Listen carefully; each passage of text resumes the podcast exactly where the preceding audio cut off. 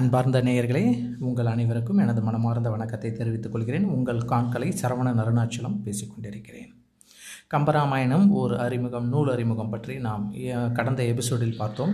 இப்போது அந்த கம்பராமாயணத்தில் என்னென்னவெல்லாம் சொல்லப்பட்டிருக்கிறது அந்த பாலகாண்டத்தில் எத்தனை படலங்கள் இருக்கிறது என்பதை பற்றியெல்லாம் கொஞ்சம் விரிவாக பார்க்கலாம். இவற்றையெல்லாம் படித்துவிட்டுத்தான் நாம் அடுத்ததாக கம்பராமாயணத்திற்கு போக வேண்டும். முதலில் பாலகாண்டம் அடுத்தது அயோத்தி காண்டம் அடுத்தது ஆரண்ய காண்டம் கிட்கிந்தா காண்டம் சுந்தரகாண்டம் யுத்த காண்டம் என்பது பற்றியெல்லாம் நாம் படித்தோம். அதன் பிறகு கம்பராமாயணம் முற்றும் என்கின்ற அந்த முடிவுக்கு நம்ம வரலாம். இப்போ இந்த ஒவ்வொரு படலத்திலும் என்னென்ன இருக்கிறது ஒவ்வொரு காண்டத்திலும் என்னென்னலாம் சொல்லியிருக்காங்க அப்படின்றத பார்க்கலாம். இந்நூல் வந்து கம்பராமாயணம் காப்பிய வளம் கற்பனை செறிவு பாத்திர படைப்பு இலக்கிய நயம் முதலியவற்றால் தமிழ் இலக்கியங்களில் தலையாய இடம்பெற்றுள்ள ஒரு நூல் இது கம்பராமாயணம். வா வடமொழியில் வால்மீகி எழுதிய ராமாயணத்தை தமிழில் ராமாவதாரம் என்னும் காப்பியமாக்கியவர் நம் கம்பர். கம்பன் வீட்டு கட்டுத்தெரியும் கவிபாடும் என்கின்ற ஒரு சொல் உண்டு. அவ்வாறு மேற்படி அம்சங்களில் மூல நூலையே விஞ்சும் அளவுக்கு கம்பரின் படைப்பு அமைந்துள்ளதாக நூலாசிரியர்கள் பலர் கூறுகின்றனர். இதில் பாலகாண்டம் அயோத்தியா காண்டம் ஆரண்ய காண்டம் கிட்கிந்தா காண்டம் சுந்தரகாண்டம் யுத்த காண்டம் என்னும் ஆறு காண்டங்களையாக பிரிக்கப்பட்டுள்ள இந்த காவியம் நூற்றி இருபத்தி மூணு படலங்களை கொண்டுள்ளது. அப்போ பாலகாண்டம் முதல் யுத்த காண்டம் வரை நூற்றி இருபத்தி மூணு படலங்களை கொண்டுள்ளது. ஏறத்தாழ இருபத்தி ரெண்டாயிரம் பாடல்களை கொண்டது. நாம் இருபத்தி ரெண்டாயிரம் பாடல்களையும் பாட முடியாது.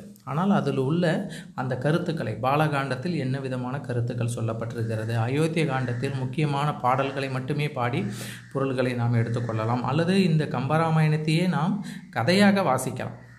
இப்போ அடுத்ததாக நாம் போக போகக்கூடியது பாலகாண்டம். என்னுடைய இணைந்திருங்கள் உங்கள் காண்களை சரவணன் அருணாச்சலம் பேசிக்கொண்டிருக்கிறேன் இப்போது பாலகாண்டத்தில் என்னென்ன படலங்கள் இருக்கிறது என்பதை நாம் முதல்ல பார்க்கலாம்.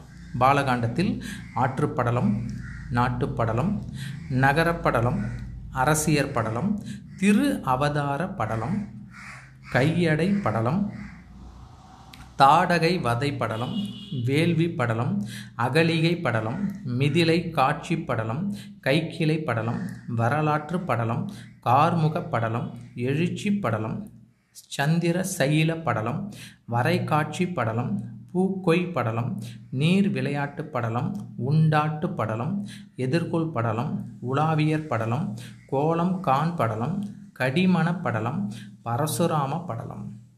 இப்போ இதில் கடைசியாக தான் பரசுராமர் வந்து நேரில் வந்து அந்த பாலகாண்டத்தில் அவர் ராமருக்கு முன்னால் வந்து எதிர்த்து நிற்பவர் என்றெல்லாம் அந்த சின்ன சின்ன செய்திகளாக முதலில் நாம் நூல் நூல் அறிமுகத்தில் பார்த்தோம். அப்போ அந்த தாடகை இவர் வந்து வதை செய்தது. அடுத்தது அகலிகை படலம். மிதிலை இன்னாருடைய மனைவி என்று. இது அதில் இது மாதிரியான சின்ன சின்ன நூல் குறிப்புகளை எல்லாம் நாம் அந்த செய்தியில் பார்த்தோம். முதல்ல வந்து நூல் அறிமுகத்திலேயே நம்ம அதெல்லாம் பார்த்தோம். இப்போ ஒவ்வொன்றாக அதில் உள்ள காட்சி கதாபாத்திரங்கள் யார் யார் என்பதையெல்லாம் நாம் பார்த்து வரும்போது தான் கம்பராமாயணத்தில் நாம் ஒவ்வொன்றாக நாம் புரிந்து கொள்ள முடியும். இதில் நேரடியாக பாடலுக்கும் அதில் உள்ள உரைக்கும் போனால் அது ஒரு சம்பிரதாயமாகத்தான் இருக்கும். ஆனால் அதில் கம்பராமாயணத்தில் என்னென்ன விஷயமாக சொல்லப்பட்டிருக்கிறது என்ற அந்த நூல் செய்திகளை பற்றி அந்த நூலை பற்றிய செய்திகளை நிறைய தெரிந்து கொண்டு அதன் பிறகு நாம் அந்த கம்பராமாயணத்தில் உள்ளே நுழையலாம். நன்றி.